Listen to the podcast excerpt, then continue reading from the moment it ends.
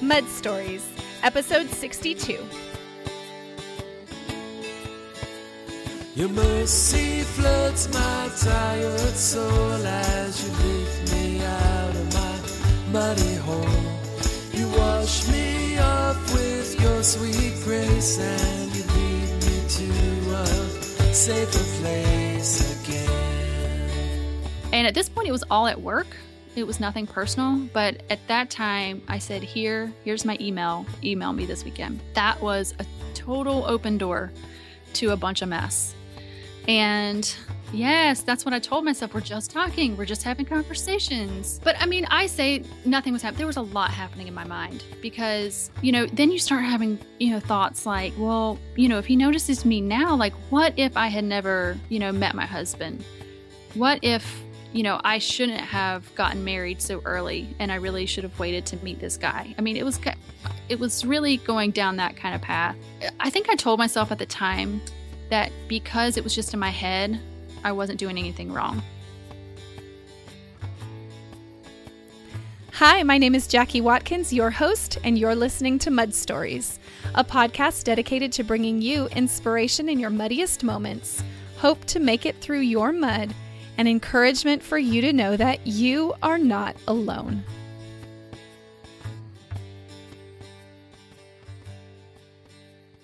Hey friends, welcome back to the Mud Stories podcast. I am so glad you're here and very excited to share with you this podcast episode. And so I hope you have your seatbelt on and you are ready to go because I will say I am currently sitting in my kids' middle school parking lot in my car recording this episode for you.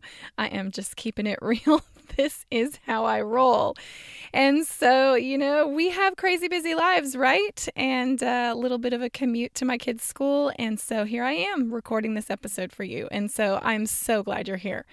So this month on my blog, we are exploring and I'm committed to writing 31 days of what I learned and what you should know before an affair. And if you've missed some of what we've been talking about over on the blog, I would love to invite you to come on over there and share with us your thoughts, your insights, the discussion that's happening. You can read those posts if you've missed them at JackieWatkins.com/beforeanaffair. And the introductory episode was last week's podcast, and you can get there by going to JackieWatkins.com/episode 61. And so just want to extend an invitation to you to catch up and explore with us this month, this topic that I'm so passionate about because of where I've been and because of the emails that I receive, I know this is a need. And so it's my commitment to you to continue talking about this, even as risky and scary and vulnerable and messy as it is. And today we are starting off this month of podcast episodes with a very poignant and special guest. Her name is Amy J. Bennett, and I'm so thankful she's here. She is a working mom of three, married for 17 years to her husband, Scott, and they reside together in South Carolina. Amy is a writer, a speaker, and she's also a podcaster, and she's going to share with us all about her podcast in this episode. So I hope you check that out. But she is a blogging friend of mine, and when I thought about what podcast episodes could I bring to you this month? Who could I have as guests on the show? Amy was one of the first people that came to my mind. In this episode, she's really going to take us into what it means to become entangled. She's written an ebook entitled Entangled: Recognizing Your Emotional Affair and Restoring Your Marriage. So if you have long since given up on the fairy tale of your marriage, if you're wondering if your husband wasn't your soulmate after all, maybe you've found someone in your life whom you're emotionally connecting with and it's starting to scare you, or you wonder even what an emotional affair is or if it even matters. Or maybe your marriage is in a really good place and you want to keep it that way. I think this episode is going to be really helpful to all of us to begin to talk about this topic, to explore what it means to feed discontentment in our minds, what our thought lives are doing, how we're comparing our relationships to maybe the relationships of others or to an ideal of what we esteem it to be. I'm just so thankful for Amy, for being here, for being transparent and telling her story, and for helping us along the way grow and enrich our marriages in ways that maybe we would have neglected had we not heard her story. And so without further delay, it is my delight to present to you my conversation with Amy J. Bennett. Enjoy. Hi, Amy. Welcome to the Mud Stories podcast. Oh, thank you, Jackie, so much for having me. Well, this has been a long time in coming. I have known about your story and all your endeavors and what you do. We're longtime blogging friends, and I'm so glad that this is finally lining up, that we can get together and you can share what you've been through and what God's done in your life. It's going to be so good. Yes, and I am just a huge fan of this podcast. You were really a inspiration for me starting my own. So it's just, I don't know, it's just so much fun to actually be on the podcast now. Oh, thank you. I know you have a podcast called Feathers, right? Yes, Feathers, yeah. Faith, and Flight. Mm-hmm. Feathers, Faith, and Flight. I know there's not a whole lot of female Christian podcasters out there. And so when you first contacted me and told me that you had a passion for podcasting, I couldn't have been more excited to cheer you on and what you're doing and your endeavors and your podcast. Tell everybody a little bit about your family, okay, and where you live, what you love, and tell us a little bit about your podcast too. Okay. Yeah, so I have been married to my husband, Scott, now for 17 years. Yes, we were like 5 when we got married. But we have 2 girls, Emma and Lexi, that are 12 and 10, just getting ready in the next couple of weeks to be 11 and 13. And then our family adopted our son, Jacob, who is now 10 years old. We just adopted him from DSS last fall. So that's been kind of a new development with our family. Okay, so that's been almost a year. Yes, it's been August 7th was a year since he came to live with us. So it's been a rocky year, to be honest. Mm-hmm. But I really feel like we've come out of the really hard places and really starting to gel as a family. So it's an adjustment adoption. I have a very close friend who's adopted 3 children, and they each came to their family in different ways. 2 of them were safe surrender babies, actually. Wow. Which was pretty, I guess, incredible statistically, because it's kind of hard to get a safe surrender baby. But I remember going to the hospital with her and picking up that baby. She got a call, and like that day we went to the hospital and picked up a baby. It was crazy. But adoptive kids coming to our families is such a beautiful thing, but totally a challenge, right? It was so much of a challenge, and it really wasn't him. Really, a lot of it was my junk. And it just, because of the stress, all of my junk just really surfaced, and I just had to work through a lot of stuff. And actually, that's how my podcast was birthed, was out of this journey that I went through. And God began to, I was just really at the beginning wrestling. Like, I told him, like, I can't do this. Like, I am not cut out for doing this. And which was a great thing to say to God, because that's where, that's where he can use you. And, he began literally, it was on I shared the story on the opening episode of my podcast, the whole thing, but the short version of it. Give us a nutshell. Yeah, he began showing up with like literal feathers in my path, and gave me the verse, Psalm 91:4, he will cover you with his feathers, and under his wings you will find refuge. And that really just began a time where I just really began to lean and abide with God through all of this. And I began finding feathers, and then the crazy thing is other people began finding them. Like literal physical feathers. Physical feathers. I mean, I've had people, a feather coming, like floating in the air inside their house. My sister-in-law found one inside her work building. My mom found one on the ground right outside her car on her birthday. We've had people, mowing their lawn, just praying about a big change in their life, and they stepped off the lawnmower, and there was a feather on the ground. I mean, just like really amazing things. So, and this is all happening last fall. And the funny thing is, it's a year later. It's the same time frame, and I haven't found hardly any feathers this year. So it wasn't like, a time of the year or whatever. Right. I think it was just that certain season God really was trying to show up and say, I'm here, I take refuge in me. And I think he had that message for a lot of other people, and just really felt like, the adoption was really an obedience thing and faith thing for us to do that. I mean, adoption was never in our plans. But God really began moving us, 5-6 years ago to do that. And it was really a faith step for us. And, just to see him show up in the way that he did, that's what gave me a passion to hear other people's story. God, specifically dropped in, my heart to say podcast. And I didn't know what that podcast looked like at the beginning. But knowing our story, and he just really put it in my mind, you have an amazing story, but I have lots more stories like that to share. So every week I interview somebody and we talk about where God called them to something maybe scary, crazy, just doesn't make sense. And then kind of how, based on their obedience, how that worked out. And how they found their own, theoretical feathers along the way, right? Their spiritual path of obedience. Yeah. It's not stories where people are finding feathers, literally. But I have run into other people that find other things like that. I know somebody who finds hearts. Mm-hmm. I know somebody who finds the letter Y. Really? Yeah. Uh-huh. Yep. That's really cool. Yeah. Yeah. And I never would have pictured myself as somebody like that. Oh, God speaks to me in feathers. You're I'm weird. Yeah. Those weirdo things. Kind of weird. Yeah. It does. But I am, very, very convinced that he was speaking to us and used that season to make himself known. So it's a lot of fun. So fun. And people's stories, don't you find it's such a privilege to hold someone's story close and to hear their story, because they are some of our most vulnerable things that we share as far as spiritual things. I mean, you listen to people talk about their spiritual journey and how they obeyed and dared to do something that God asked them to do.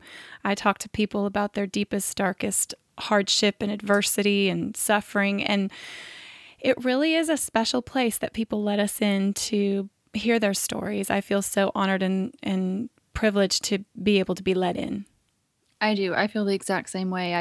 Sometimes I'm like, God, really me? You wanted me to be in the middle of this. And I do feel so honored as well to be able to be in the middle of it. Absolutely. Well, Amy, you have a mud story of your own. And this month I'm doing a series on my blog, 31 Days, What You Should Know Before an Affair. And when I considered who I wanted to share on the podcast this month, you were one of the first people I thought of.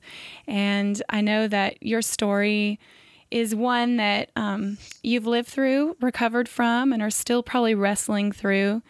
And yet God has taught you a lot through it, and you've seen him show up and do some amazing things in your life. And so would you take us back and help us understand where your mud began and what it looked like along the way?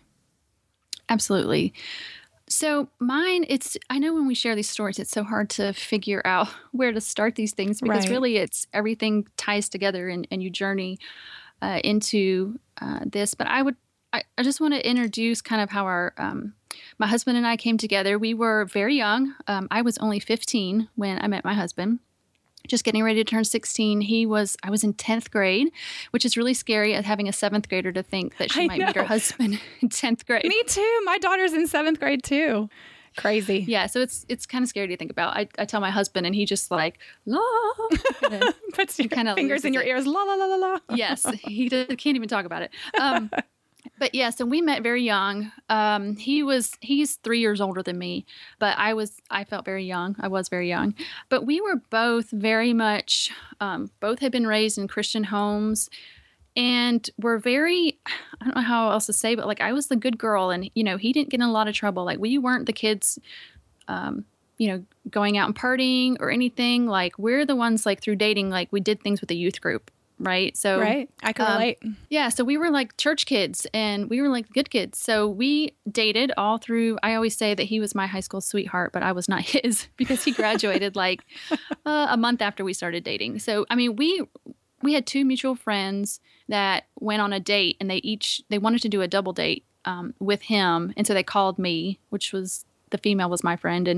And I couldn't go that night, but I couldn't go because they called me at 9:00 at night. So the next day he called me, and for that next week we talked on the phone, which I know now that it was a huge deal for him because he hates talking on the phone. But we did talk on the phone for, hours probably that first week. And by that next week we were boyfriend and girlfriend, at the time. That's what we were. Will you go out with me? Will you be my girlfriend. Will you go with me?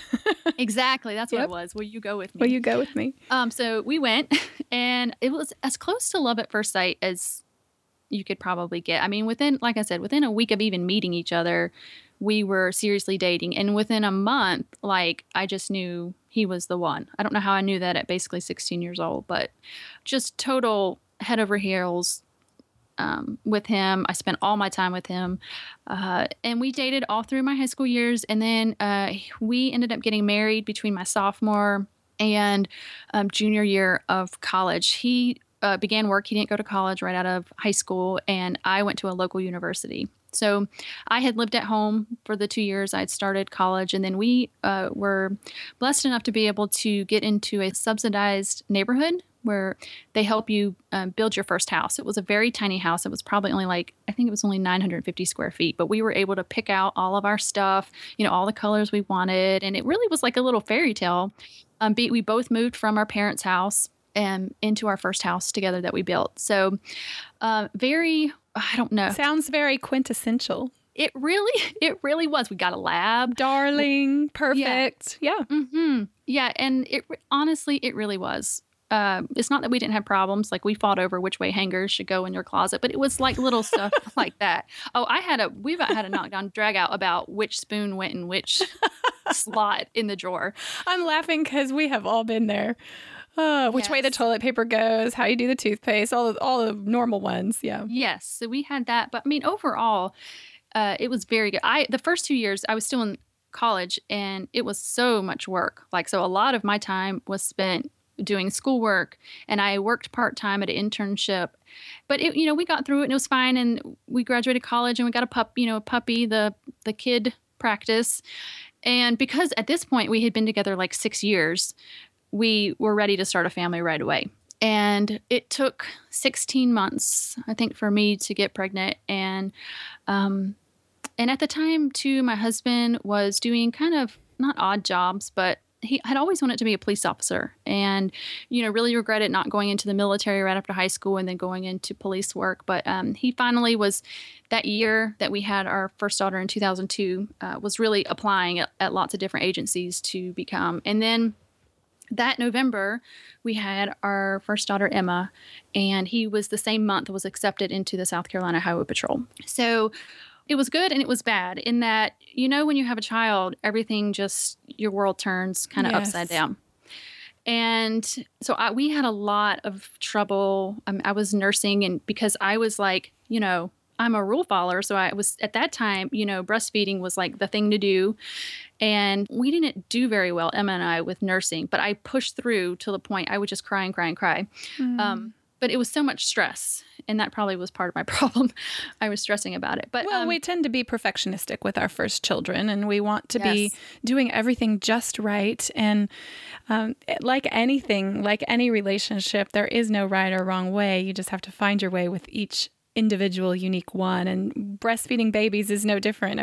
A mom can have 5 different children, and they each will eat differently, they'll sleep differently, they have different personality temperaments, but we don't realize that when it's the first one. I was gonna say yes, but we don't realize that when we're a brand new mom. Right. Being, we're very self-condemning. Yes. Plus a lot of change. He was on a new adventure, right? New endeavor. That's the big thing that happened is that the week that I went back to work, I work for a large bank. I'm a computer programmer. That same week that I went back after maternity leave, he left our police academy for 5 months, and he left during the week and didn't come home until the weekends. And I was, my job was 35 miles away. So I was basically single parenting for this whole thing. I was nursing at night. I had nobody to help me at night. And so I was staying up. I had to get her ready in the morning by myself, the bag to get her to the sitters, all of that by myself. And at night, driving my daughter all around to see grandparents. And they were very excited. We had both sets of grandparents in town with us. And so everybody wanted to see her. So I did a lot of driving around. And I will say, my family did help feeding us dinner. So I was driving around to actually get to eat. But it was just a very difficult season, those 5 months, probably the most difficult, really, of our life. And you can imagine that strains your marriage because, first of all, you're not able to connect. Right.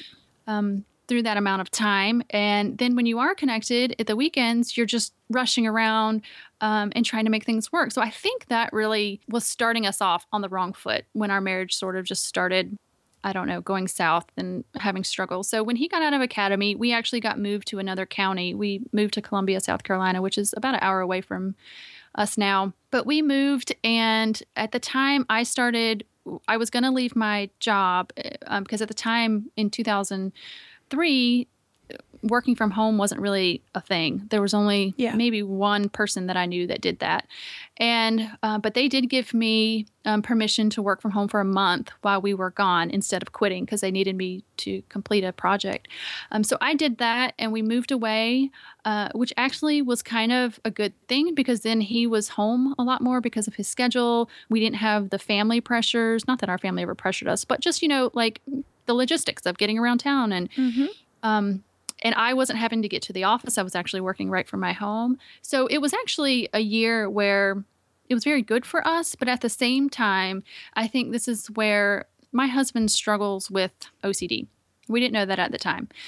But this is where things, I think, began to become a problem because I was home. And then we had a new baby that had a lot of stuff that was at home. And that just caused a lot of really mess that I had. A lot of chaos, yeah.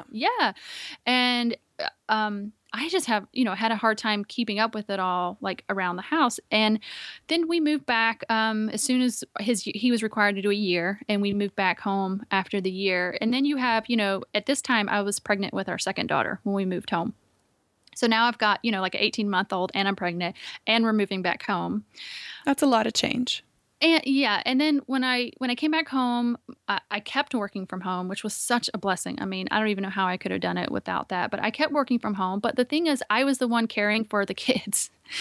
So I was working and keeping care. Like two full-time jobs.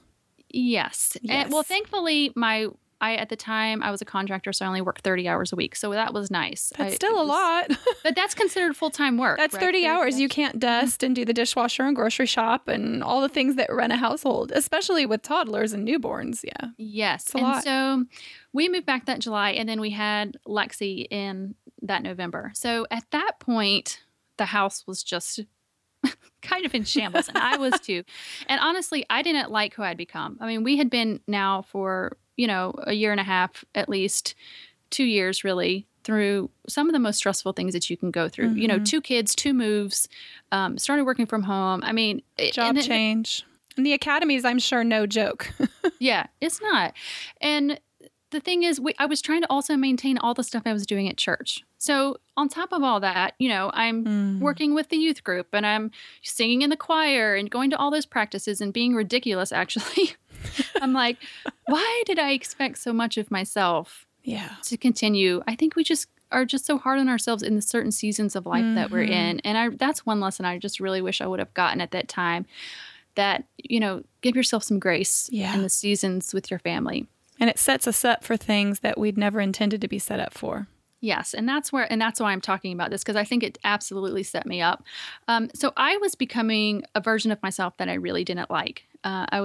My husband at this time, like I said, with the 2 kids, our house was a disaster. He would, at the time, like I said, he didn't know that he had OCD, but he would just see just the smallest amount of mess and would just blow up. And his love language is touch. And so, of course, when he yells at me, because my love language is words, and he would say nasty things to me, the last thing I wanted to do was touch him, right? Right. In any capacity. Yep. So then he would feel unloved because I wasn't touching him, and then he would blow up. It was just one of those vicious... Crazy cycle. The crazy cycle from love and respect. That's right. Yeah, so we would get in these crazy cycles, and it was just...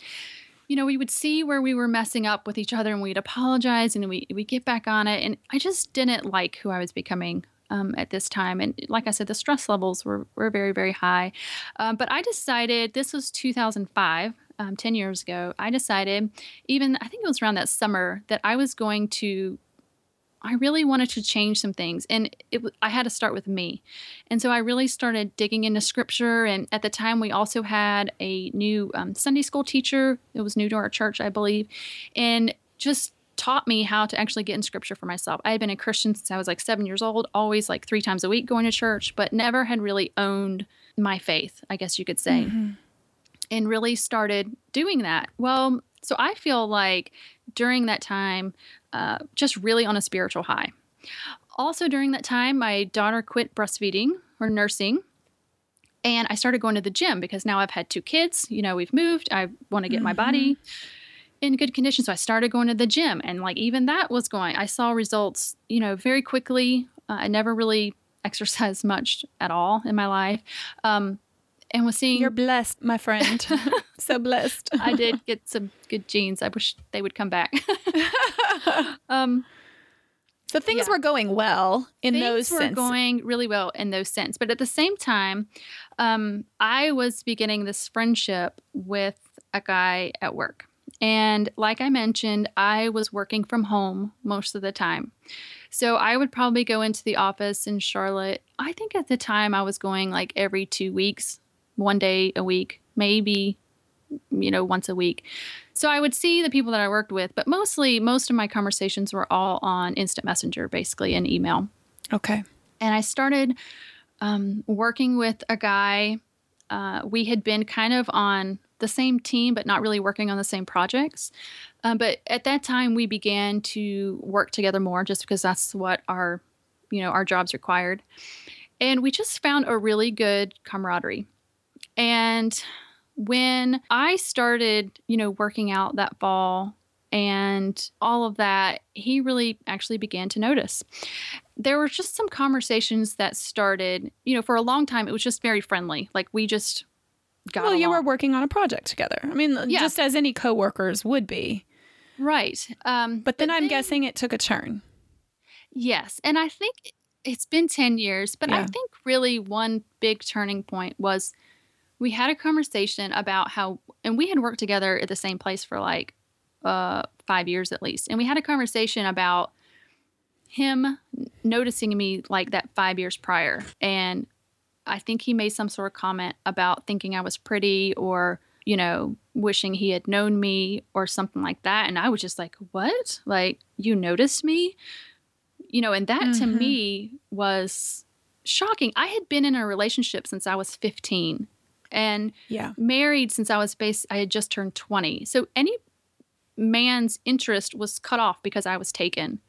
But here was this guy who noticed me and I was an adult.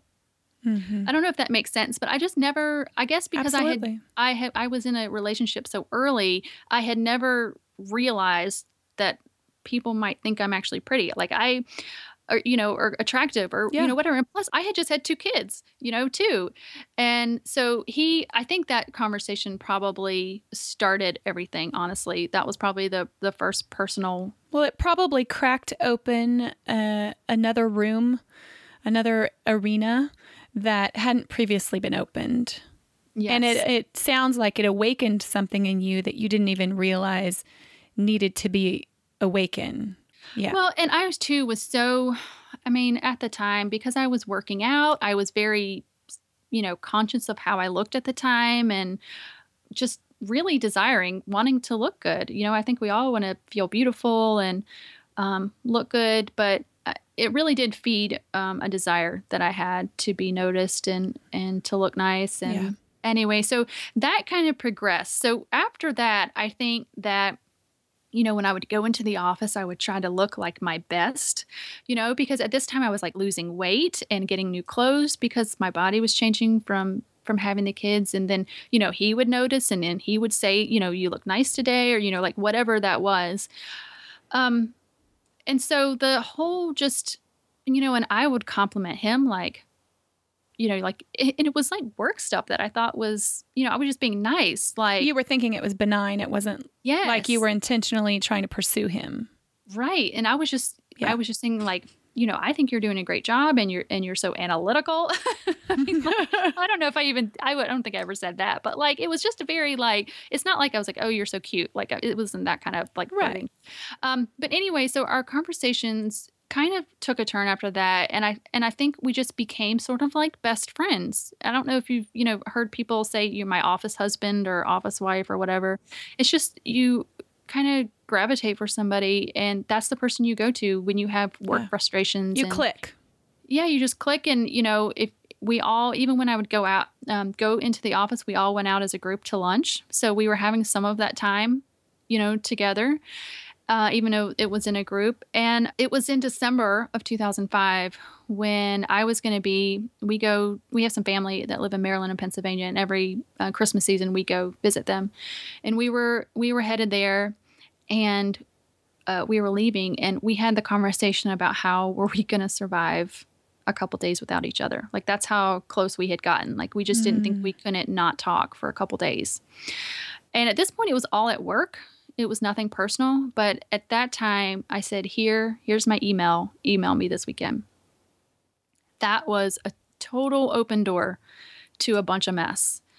And yet such a small thing. It's just an email. Yes. It's just your email. We're just talking. Yes, that's what I told myself. We're just talking. We're just talking. Nothing's happening. Right. Yeah, but I mean, I say nothing was happening. There was a lot happening in my mind because... Yeah, let's talk about that. Let's talk about your thought life. What started happening? Yeah, because at this point, it was conversations in my head. And I think so much our culture feeds into this with movies and romance novels. And I hate to be like a prude about it, but it really did feed into this whole like what if scenario. Like, you know, I would read a book and, you know, he might be the main character. Like, what if, you know, we went to a snowy cabin in the mountains, and what would that look like? And, you know, then you start having, you know, thoughts like, well, you know, if he notices me now, like, what if I had never, you know, met my husband? What if, you know, I shouldn't have gotten married so early, and I really should have waited to meet this guy. I mean, it was really going down that kind of path. So that weekend that I went, it actually was a snowy weekend in the mountains, and my imagination just went totally crazy. And it's really, I don't think I've ever even spoken the words out loud of all the imaginations I had for that weekend between him and I. And it just was so in my mind. You know, Jesus says that if you have lust in your heart, you've committed adultery. And I really feel like that's when, you know, this was something serious. This wasn't just, I think I told myself at the time that because it was just in my head, I wasn't doing anything wrong.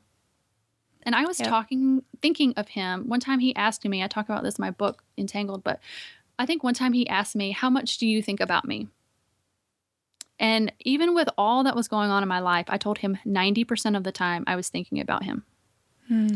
That's an insane amount of time for somebody who's working and has two small children and a husband and is doing things in church. Well, at this time, had you already openly discussed with one another that you felt attracted to each other, or had that conversation not happened yet? Because that's a whole nother milestone step in the whole process we're talking about. Here's the thing is that this all happens so very quickly. Right. Like, after that weekend, I think that's when those kind of conversations, like, I'm feeling this, and, you know, I'm thinking about this about you. And we would have conversations like, this is probably inappropriate. Like, yeah, but don't you think the thoughts are what set you up? I mean, we choose what we think about, what we ruminate on, what we choose to see in our spouse or fail to see in them. I'm sure Scott had a lot of things that were really great characteristics, great things. I'm sure when you were away on that snowy weekend, he was actually showing up and trying to be a loving husband, you know, and you chose with your mind where to go in your thoughts. I mean, it is a choice. The problem is it's one little teeny tiny choice added to another teeny tiny choice, added to another. Pretty soon, you know, you're down a path way away from the main road that you never intended to be out in Never Never Land. You know, and it goes so quickly too. Yeah. So all that to say, you don't have to have that direct conversation to travel way far away in your own mind. Yeah. Yes. It happens a lot. I mean, it's already half happened. If it's happened in your head, you know, then all you have to do is just speak it. It's like dousing a fire with gasoline and waiting to ignite it. Yeah. Yes. And so after that weekend, what happened? So after that weekend, things just went way south, because then I told him the things I was thinking about from that weekend. And we're feeding each other's, it was like a terrible cycle, just feeding each other's ego basically back and forth. And it got really bad until Christmas time. I mean, it had gotten to where it devolved into where we were having very inappropriate conversations through Instant Messenger. And I'll let you you know, imagine what that might look like. But it was super inappropriate. Was he married as well? No, he was not married and had never been married. Okay.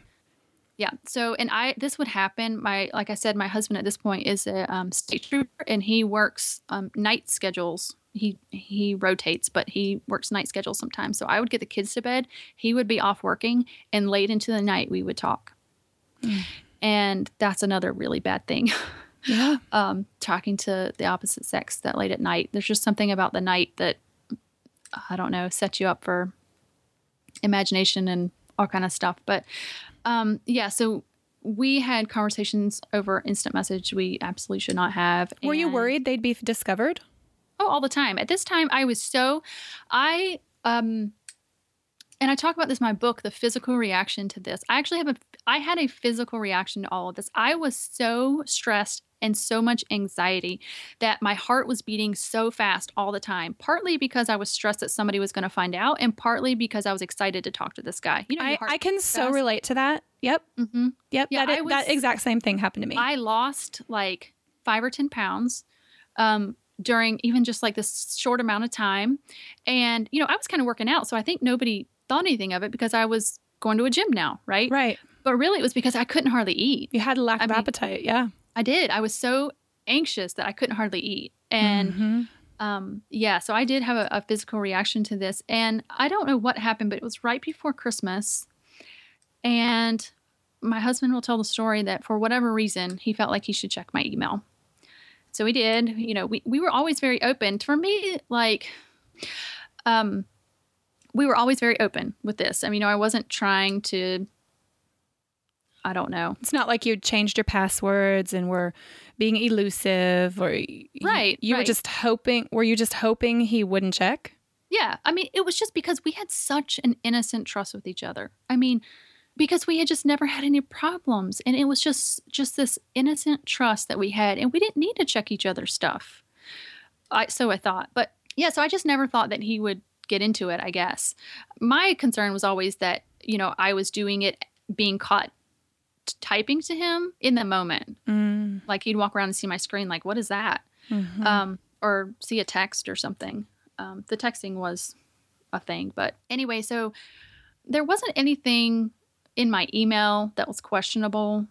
But it was kind of, he said it was very weird that another male was talking to me. So casually. Maybe even at that time of day. Right. So he had checked my email, and one day we were in our bedroom, and he said, "Is there something going on with this guy that I should know about?" Mm. And in that moment, like, I had tried during this whole time not to lie to Scott, because I knew, like, thou shalt not lie. You know, right. I'm a good girl. I don't lie. Right. So I had never outright lied to Scott. And, like, I think about the times that we went out, there were times that this guy and I went out to lunch on our own during this time. That was another thing that changed, that we had gone out by ourselves when I had gone into work. And like, if Scott would ask me, "What'd you do for lunch?" I would say, "We went out to Chili's for lunch." Right. But wasn't a lie of omission. Right. Right. But I wouldn't say, "Oh, and it was with this guy, and oh, it was really, you know, I shouldn't have done that. And oh, we were alone. Nobody else was along." Right. Right. Yeah. So misleading. Yeah. Very, very misleading. And that day when he asked me, "Is there anything going on that I should know about?" there was no way I could skirt that. And I just had to say, "Yes, there is." And I just busted out crying, and I told him some of the things. At that time, I didn't reveal everything because I was still trying to protect myself and protect that relationship, because it had meant so much to me. Because this guy at this point was really, like, you know, in my head, I was thinking maybe I had missed the boat with my husband. But at the same time, like, I still loved my husband. I still wanted to be married to my husband. It was just a very weird thing. Well, and that's a crazy misnomer, too, because I think a lot of us think we can only be in love with one person at a time. And I think it's really important to realize that you can love more than one person. Right. I totally agree. Genuinely. And not be like a monster. It's really hard to understand unless you've been put in that position, but it's so important to be aware that it can happen, because I'm sure you never set out to, "Oh, yeah, I'm not happy with Scott. I'm going to go talk to somebody else and see what I can stir up." I mean, that is so not how these things happen. They catch us by surprise. No, and I we had problems, and that's why I said that. And I think there were some gaps in our relationship, but absolutely not, did not ever want to leave my husband. Right. I loved my husband. And so he got, of course, very mad, that conversation. Mm-hmm. But we knew we wanted to stay together. So I had to write this guy a letter to basically just say, Scott found out. Our conversations have to change. You know, they can't be like what they were. I'm choosing my marriage. That's what I told him. I'm choosing my marriage. Mm. And it wasn't really even it wasn't ever really a question for me, you know, like, which one am I going to pick? You know, it was like I had just gotten myself way down deep into a hole so quickly that I didn't even realize it was there. But I think you shouldn't underestimate the power of your choice right there, because you had a very pivotal crossroad. Mm-hmm. He asked you a direct question. And you did have two choices. You said yes, but you could have just as easily chosen to say no. Mm-hmm. And I think I'm sure we'll talk about this later when you give us some tips and advice on if people are facing this. But you know, that is a crossroad that I chose poorly at, and mm-hmm. it can go very differently depending on what we choose. Yeah, and I really think that was just God's grace to move my husband to ask that question, because honestly, I don't know where it would have went, because I was not stopping the train anytime soon.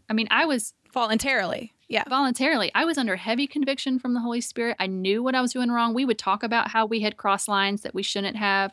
I knew I was doing wrong, but it was so addictive that I don't know if I could have stopped it on my own. So, well, it feeds our ego. It makes us feel loved and appreciated and noticed. And it's, there's a new high to new relationships, that phase. I think there's even, neurophysiology related to chemicals in our brain, the high of new attraction, and it's not a joke. It's real. It's a real thing. Yeah. Yeah, it absolutely is. So that really was a turning point. Like you said, that was a turning mm-hmm. point. So you wrote a letter. How did you choose to handle it going forward? So we had to work together still. We were still on the same team. I had to talk to him. So I actually put a sticky note on my computer at work, and it said KIC, keep it clean. That was my goal, was to keep our conversations clean. Like, I just had to be platonic with him. We could talk, but it had to be, and we both at the time, we wanted to be friends, but we never really meant for it to like go bad. So we both tried, but I have to tell you that we totally failed. We mm-hmm. totally failed over and over again. And every single time, at this point though, I quit trying to hide it. And every single time the conversation went a way it should not have, I would have to go to my husband, and I would always say, we have something we need to talk about. And that was always his clue, like, here we go again. And we would sit in our bedroom, and I would tell him what happened, and I would have to ask for forgiveness. And oh my gosh, thank the Lord, he forgave me over and over and over again. He was just so, patient with me through this whole process. And it really took a very, very long time for those things and habits to change, and really, the things were going on had kind of stopped, but my thought process had to change too. And that was probably harder, because I had an emotional connection. It wasn't mm-hmm. a virtual relationship. It ended up being real feelings, and changing my thought patterns was very difficult. Very. And it took a very, very long time. And honestly, what made you want to keep saying your confessions to your husband? It could have easily just been you just didn't choose to admit it that day. I just really felt like that's where, because I really dug into scripture after this, and it was very weird. I was back onto that, that spiritual quest and getting in scripture. And, I would read David's Psalms and, how he just lamented over his sin. And I was just trying to follow God's ways. And I knew God's ways because I'd been a Christian, at this time for like 20 years. Like, I knew the best thing for me to do was confess it and ask for forgiveness. It was the only way that true change happens, is that we just go to the people we offend. We go to God who we've offended and confess our sin and ask for forgiveness. Even if it takes, he tells us to forgive 77 times. I think my husband probably did 777 times. Well, and secrecy fuels the flame. So it's so important to speak it out loud.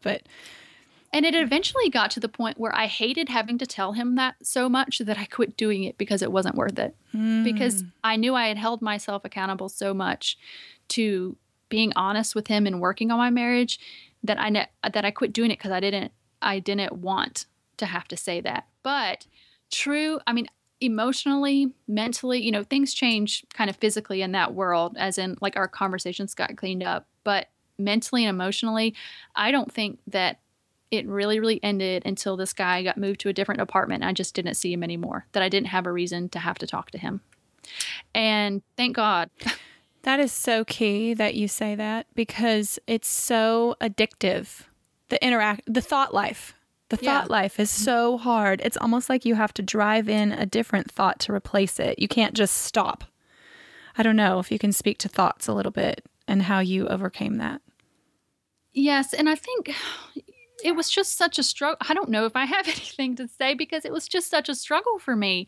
And really, it wasn't until he was not in my life anymore and that he wasn't coming to my thoughts because I wasn't having a conversation or anything with him and I wasn't seeing him anymore until that really stopped. But I do know that, I really had to concentrate on the positive aspects of my husband. Instead of picking at the things that weren't going well to talk about all the good things, because there were so many good things and there are so many good things about my husband, and to really concentrate on that. Like I said, I really dug into scripture at that time and just really let that, soak into my thought life. And in my book, I actually have a whole section of all the scripture that was from my book, just because all of that meant so much to me at the time. And I think that's really the only thing that can change our thought life is God's word. Yeah. I think you're right. And something drastic changing, Yes. Yeah. Yeah. So as you began to heal and recover and he moved away and there was no reason to interact, how long of a time frame are we talking about from the time you tried to start to keep it clean till the time there was this drastic change? I think it might have been like 3 or 4 years. Okay, so we're not talking about a 2-month period of time. That's the important part I want to have you highlight. This is a process. It was such a process. And this is what I tell people, though, that email me now. And I say, cut it off. Like, you cannot talk to that person anymore. Because a lot of people, they don't have to work with the person. It might be somebody they met online. A lot of times it's a high school boyfriend that comes back in their life through Facebook, something like that. And I just say, don't even go there. Just cut it off. Cut it off. That's the only way. That's the only way to do it in my mind. It's because it does become a process, and we are weak creatures, and it's so difficult. God tells us to run from temptation, just flee, and get rid of it. And that's really the only thing that helped me, to be honest. And I would like to say I was a strong person, and got over it very quickly and changed my thought life. But really, it wasn't until he was out of my life that my thoughts could change. Yeah. Totally. Well, and James 1 talks about that very thing, that we're tempted and dragged away by our own evil desire, and so this drastic event, helped unhook you in a sense, but I'm guessing there was some recovery still to be done emotionally, mentally in your thought life, because when we are married, the goal is intimacy on all 4 levels, physical intimacy, mental, intellectual intimacy, emotional intimacy, and spiritual intimacy. And I'm guessing that this, this detour that you took in your mind wreaked some havoc on some of the intimacy development in your marriage. So can you share with us a little bit about how you emotionally recovered from the pain of it being cut off? Because it feeds us, when we have feelings for someone, it is a grieving process to let go of that. Mm-hmm. And I think in the church or in Christian circles, because, lustful thoughts or reconnecting somewhere other than your marriage is wrong, we have this lie that we should minimize the grief and the loss that we feel after an emotional affair or physical affair or something that's wrong. It's not okay to grieve it. And so we push it down, and sometimes we don't deal with it well, and it ends up bubbling up in other places and affecting our marriage relationship that we're trying to connect in. So can you talk about what that process looked like of moving back towards Scott and grieving what you'd chosen? Right. It definitely was a grieving process because this is the person I was relying on emotionally at the time. And after that, Scott and I did, obviously I had broken so much trust, and our innocent trust that we had for the early years of our marriage was totally gone. But I think that the process of me confessing all the time, every time, that was building trust every time back into our marriage. And also at the same time, my husband went to the doctor and he got diagnosed with OCD and was able to get some medicine to actually help him with that, just kind of calm him down. So the things that would cause him anxiety and really come out as anger were lessened. So our relationship began to improve in that respect. And like I said, the trust issue was built back up after I actually was trustworthy and was confessing these things. But the biggest thing for me during this time is I totally leaned into God to finally in my life fill all those emotional voids that I had. I learned so much about how much God loves me. For my whole life, I had believed that God loved me and what he had done for me, but I don't know that I really understood how much he delighted in me and how beautiful he thought I was. I'm wonderfully made, and I really began searching scripture for that and finally began that more intimate relationship with God. And that's where I think it helped in the grief, is that God finally filled those holes that I had. And at that point, I didn't need anybody else, because at that point I had learned that God could fulfill those desires that were in my heart and the empty spaces that I had. So to me, the grief really led me to God. And he showed me the sin in my life that really this was rooted in. It was rooted in pride, all the deception, the thoughts that I had that where I didn't believe that I was delighted in and loved by God. All of that was the healing process that God took me through after this. And don't you think that's where our mud leads us? It leads us to the end of ourselves, but we have to choose to see it. We have to choose to want to let God in. And we have to believe what his word says, that we are already enough because of Christ. And his forgiveness is enough. And he wants to redeem and restore our bad choices. And he wants to bring us to a place where we delight in him and where almost he could be our husband. I know that sounds kind of weird, but yeah. And actually I talk about my book that I could never understand Paul's word where he talks about, if you can be single, please be single. And I was like, there is no way I could ever be single. And that sounds kind of weird, but after this, I honestly could say that I love being married. I love my husband, but I can see that I don't need another person to fulfill my emotional desires, that God really is enough. And I think that is the absolute key. And it's a way of preventing ourselves from being vulnerable to emotional attachments and affairs, because it's in our thoughts that it all begins.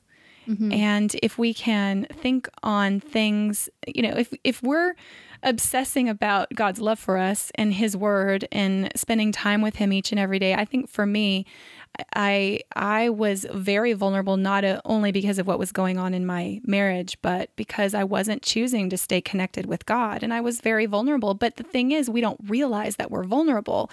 And that's my deepest desire for people today, to know that, you talked about pride, and scripture talks about how pride is what precedes a fall, believing that we aren't going to have that problem, that we aren't susceptible to that. Well, I just always believed that I could handle it. That's what I told myself. Yeah. Like, just because this was just in my head, and because, we weren't really in front of each other. We weren't. No big deal.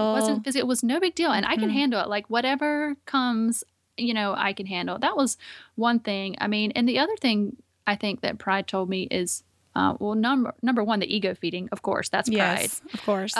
But then also that I deserved it, because my husband wasn't treating me exactly the way I wanted. So, it might be bad. Yep. Yeah, it might be bad, but I deserve it if it, because it's so good. Right.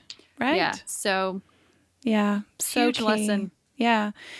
Well, I'm just so thankful that you have come today to transparently share your story. I'm giving so much thanks to God and His grace for, and I will say for you and your choices. You chose to stop. You chose to be honest in that pivotal conversation.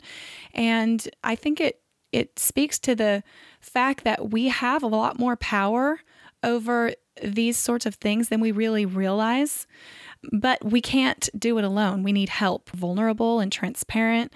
And it is God's desire to save us from pain, not to ruin our fun and the thing that we, feel like is feeding us so much emotionally. Only through the power of the Holy Spirit, because in my flesh, I did not want to do that. So yeah. I did make the decision, but I do believe that, He empowers me to do that too, because He does want the good. And like I said, I had been, so convicted for so many weeks and months. So yeah, I'm just so thankful for that. Yeah. Well, in closing, Amy, how can people find you online? And, I know you've written an ebook about this entitled Entangled. It's fantastic. I've read it. I think it's information at even a more deep level than we've just touched on today. So, if this is a topic that people are struggling with, or maybe you're listening today and you don't think this is your issue at all. You think you have this all taken care of and buttoned up and it's not a problem. I would encourage you especially to read Amy's words. But if you'll just tell us where we can find you online, a little bit about your ebook, and then any closing advice or admonition or encouragement you'd want to give to anybody who might be vulnerable to this or struggling today. Yeah, so you can find me on my blog. That's the best place to get everything, amyjbennett.com. So that would be where you could find me. I also have my podcast linked there, the ebook linked there. So and Feathers is on iTunes, yes? Yeah. Mm-hmm. Okay, so it's all there. Okay. Yeah, just in closing, there's a verse that really meant a lot to me writing the ebook, but I think it's so applicable to everybody, and that's Hebrews 12:1-2. Where it tells us to let us throw off everything that hinders us and the sin that so easily entangles, and let us run with perseverance the race marked out for us, fixing our eyes on Jesus. Mm. And that's applicable to everybody. Like, this was my sin.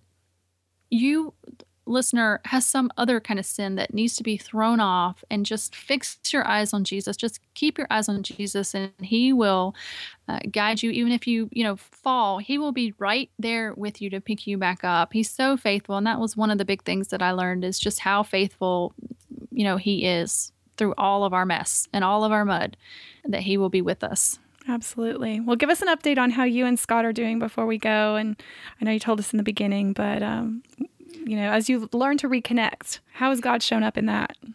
Yeah, so He has done lots of work with us. And I think as the two of us have aged and matured and just really leaned into our relationship with God, He's totally restored our marriage. We've just celebrated 17 years.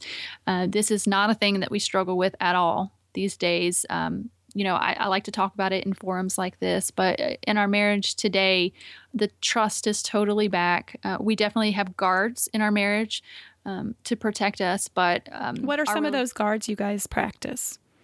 I think, no lunch by ourselves, particularly me, that's in an office environment, that I don't go out to eat with the opposite sex by myself. Yeah. We don't email after 10 o'clock at night. And really, we notice these things, and anytime we see any sort of relationship at all, friendship building with the opposite sex, we have our eyes wide open and really call each other out. And I'm guessing total honesty, total transparency.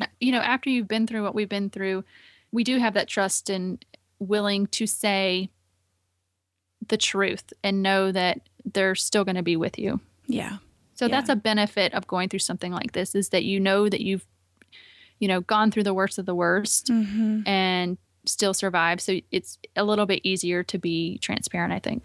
And it helps empower you with any other adversity you're going to face as a couple, because you've bonded together in a unified front. And I'm sure as you experienced this last year of adoption, the skills that you learned in rebuilding have helped you you know, they've helped be tools to help you manage what you've faced and what you'll continue to face in the future. So God has done a beautiful thing. Yes. But you said yes. You said yes to it. So it's my prayer that whoever you are listening today, whatever you're struggling with, if this is an issue for you or maybe it's something else, for you to know that God is for you. He loves you no matter what you've done, and He is ready and willing to meet you right in the middle of your mess. So I'm so thankful you came, Amy. Thank you so much for sharing with us today. Oh, thanks so much for having me, Jackie. All right. Have a great day. You too. Okay. Bye-bye. Well, I'm so thankful Amy joined us today. And if you want to find any of the links mentioned in this episode, you can go over to jackiewatkins.com/episode62, and they will all be there for you, including the link to Amy's ebook entitled Entangled. I think you're going to find, if this topic resonated with you, if you want to learn more and to learn more strategies and tips on how to conquer an emotional affair, I think this is an invaluable resource, and I would encourage you to head over there and take a look at purchasing her ebook. It is incredible. And so in closing, I want to share with you two things you can do to help this podcast grow and to help others learn more, not only about this topic, but about the series in general this month, and also just being encouraged whatever mud they're facing. And so the first thing is, if you want to subscribe to my posts, including the podcast and posts, you can do that by texting. And there's three different ways you can receive content. You can choose to receive an email each and every time I publish something, which this month is daily. You can choose to receive a weekly summary of all the posts that were done for this week, or you can choose to just sign up for some notes and newsletters from me, which I'll be planning to write in the near future. Just some insight and inside information, pictures and updates that I won't be sharing on the normal blog or podcast. And so you can text the word subscribe Mud Stories with no spaces to the number 33444 and follow the directions there, and you'll in no time be receiving not only regular updates, but you'll be getting a free PDF of my favorite resources for finding freedom from failure. And so I hope that blesses you, and I hope you take advantage of that if you want to not miss anything. The second thing that I would love for you to do is subscribe to this podcast in iTunes. So if you have an iPhone or an Apple device, you just go to iTunes, which you can find this podcast by searching for Mud Stories, or you can go to jackiewatkins.com/iTunes, and it'll take you right to my podcast page. But one of the things that we've been learning, we used to think that reviews and ratings would actually help iTunes show our podcast to more people so that they could discover our podcast and learn and grow and be encouraged. But we're learning that it's actually new subscribers that help iTunes know to show our podcast to more people. And so if you, are willing to share this podcast with a friend, maybe text someone, email someone, forward this post to someone, in whatever way you can, just share with them this topic. I think particularly this month, this is a topic that we're not talking about enough. It's a place that we reside in our thoughts and our minds that we just don't mention to one another very much. And my hope is that this podcast, not only this series, but all the Mud Stories in general that are shared, would be an amazing encouragement to whoever is facing adversity. Let's face it, we all are struggling with something, and I think it's important not to compare whose mud is worse. I think it's just we face adversity, we face trials, we face suffering, no matter what it is. And we need to know that we're not alone. And so one of the ways that shame is shattered is by empathy. Brene Brown says that empathy is the antidote to shame. Shame being that feeling of I'm not good enough, or who do I think I am?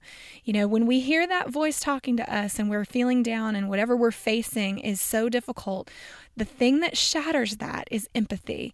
Empathy being that ability to sit with someone in their pain, to really understand what they're feeling, and to tell them, me too. you're not alone. And so that's my prayer, what I hope that this Mud Stories podcast is for each and every one of you. It's my desire that you will be encouraged to know that God is with you. He is for you. He can redeem all things, no matter what you're facing.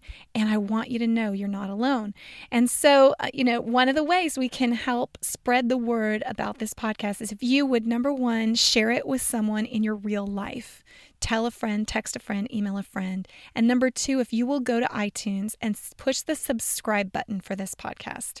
That way you'll not only get the updates in your iTunes each and every time I release an episode, but it will tell iTunes, hey, we want you to show this to more people so that they can be encouraged and so that they can know that God loves them and there's hope for them and that they're not alone. And so I appreciate, and I'm so thankful for your partnership in that, and for all of you who've sent me emails and encouraging notes, and who are with me and for me as I share this risky and vulnerable topic. I can't say thank you enough, and I'm doing my best to respond to each and every one of you, in a timely manner, although I'm begging grace as I try to get through the list.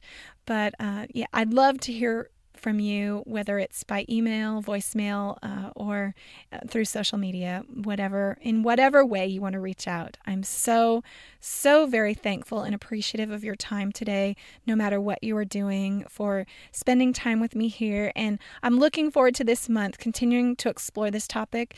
You guys are not going to want to miss my guests next week. They have an incredible redemption story of adversity and an affair and a divorce and just all kinds of mud that they went through, and I cannot wait for you to hear them. And so whatever you're facing today, no matter what your mud looks like, let's give thanks for what we can.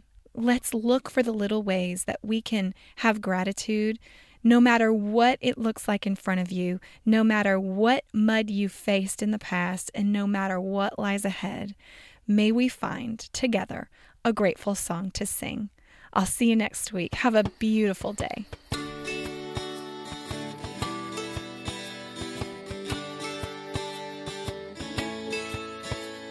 A never-ending marvel feels a press upon my mind, a pull of shame that leaves me a little bit blind. I cannot see beyond the blame, and I never will find a way out. And then I feel you next to me. You lift my head to see. Your strong arm reaches to me. Your mercy floods my tired soul as you lift me out of my muddy hole. You wash me off with your sweet grace, and you lead me to a safer place again.